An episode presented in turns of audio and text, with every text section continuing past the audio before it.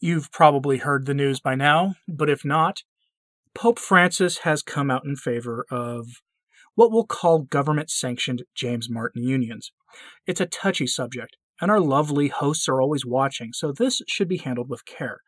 And I'm not going to go into too much detail with the story itself. I mean, it, there's really not much there. It's just some remarks that were made that are causing a stir.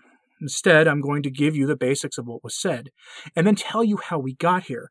But first, let's get to the basics. Yesterday morning, the news broke from Catholic News Agency that a documentary was released. Here we go. To quote Catholic News Agency on this quote, the remarks come in Francesco, a documentary on the life and ministry of Pope Francis, which premiered October 21st as part of the Rome Film Festival, and is set to make its North American premiere on Sunday. End quote. You can probably stream this on Sunday if you want to commit sacrilege on the day of rest. The group that I have taken to calling the James Martin Brigade are the subject of these remarks, paraphrasing it for obvious reasons. Francis said they, the James Martin Brigade, quote, have a right to be part of the family. They're children of God and have a right to a family. Nobody should be thrown out or made miserable because of it, Pope Francis said in the film, of his approach to pastoral care. And then he said it, saying that the government sanctioned James Martin unions are to be the way forward. This response is interesting because the parody of the nuptial sacrament by the state has been the law in most of the Western world for a few years now, though these remarks may be directed towards Africa and South America and other places where the bishops have been more successful in holding the line. Regardless, this is the church negotiating with the non negotiables at first glance. As you'll see, I think it's worse than that. Pastor Jimmy Martin of the Jesuit Church, whom I'll remind you works in the Vatican Communications Office and absolutely knew this was coming, has been celebrating this. As you'll recall, he and his entire bridge building brigade have been saying since Fratelli Tutti was released that the church can change how it views these issues. He has even said on the record that he believes St. Paul was wrong in sacred scripture, which is a denial of the dogma of the inerrancy of scripture, and he's said this publicly. Regardless of that, he is celebrating, saying that it was a major step forward for his bridge building skittles. This surrender to the world, Pastor Martin calls a part of Francis's pastoral approach. In plain language, that means that this is all about accompanying people. Accompaniment, that buzzword from the conciliar church. And in a way, he's right. This is all about accompaniment. But not with the crowd Martin cares so much about, but with the agencies of, of the world. This is all part of the larger push for integration with the uh, Novus Ordo Seclorum, and the key organizations of that have been pushing relentlessly for this issue to be widely accepted. I could go on and on and on on that topic alone, but instead, let's have the uncomfortable talk about how we got to this point because a lot of people still will not accept that this was inevitable and made so 60 years ago, beginning when John the 23rd refused to publish the Third Secret of Fatima on schedule. This is the result of the Church opening her windows to the world. This was the declared purpose of the Second Vatican Council. John the 23rd's words about the purpose of the council were, I quote, I want to throw open the windows of the world so that we can see out and people can see in. But he w- would go further, saying, the opening of the council, quote, the church should never depart from sacred treasure of truth inherited from the fathers, but at the same time she must ever look to the present, to the new conditions and the new forms of life introduced in the modern world. End quote. There's your source of ambiguity. And there's no better example of this than what Francis said in a new documentary that's being advertised on the Vatican's page and talked about Catholic by about Catholic News Agency. This is being admitted by mainstream sources. This isn't the stuff of fringe commentary or people promoting wild hypotheses involving the infiltration of the church, as our critics like to dismiss us with saying.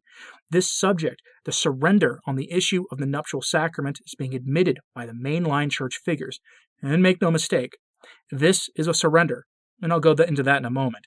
But how did we get here? started with the philosophy of opening the windows of the church to the world by claiming the church can learn from the world, while the same pope, John the 23rd, in his encyclical Mater et Magistra, said that the church was the mother and teacher of the world.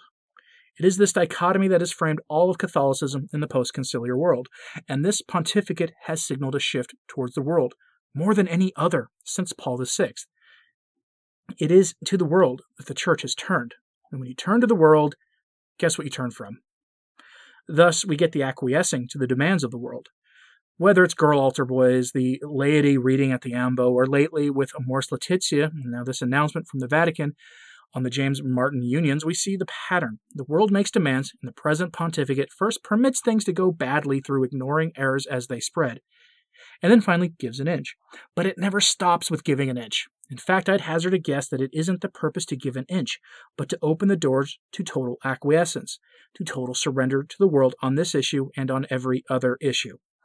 This is why the annulment process was liberalized, with so few annulments being accepted in the church prior to the council, to the point where the church accepts far too many today, making the promise almost technical in some dioceses.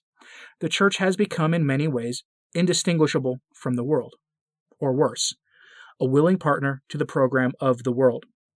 And remember, who is the prince of the world? Remember the answer to that question. Of course, it isn't really the church that is the cause of this, or the partner of the program of the world. It is the ape of the church, that is. There will be many who will tell you to submit to this, just like they have taken to doing with everything else. They've surrendered their faculty to reason in exchange for a mess of pottage. Don't let them get away with it. Your mission as Catholics is to stay rigid. The truths of the faith do not change. Not now, not ever. What was true a thousand years ago remains true today when it comes to the natural law. That doesn't change, regardless of what Pastor Jimmy Martin of the Jesuit Church may be preaching, regardless of the changes to the distribution of the Eucharist according to the broken norms of Amoris Laetitia, which permits those who broke the unbreakable bond to receive our Lord, and the heinous practice we've seen of non Catholics receiving the Eucharist in some places. Those practices, like this acceptance of the James Martin government union, stands in opposition to the laws of God, and we must obey the laws of God. We must adhere to the faith, to the timeless truths preached before this diabolic disorientation set into the church. I'm certain you'll hear more about this in the coming days. Every commentator will talk about this issue, and some will say, well, the Pope says it is so, so it must be true. That is ultramontanism, and the, and the ultramontanes have embraced heresy.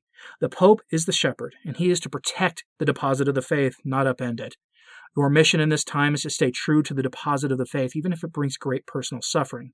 And part of that is to pray for the Pope and all the dissenters who defend this, for they dissent against the deposit of the faith. This action is modernism on full display, with no pretense as being anything else.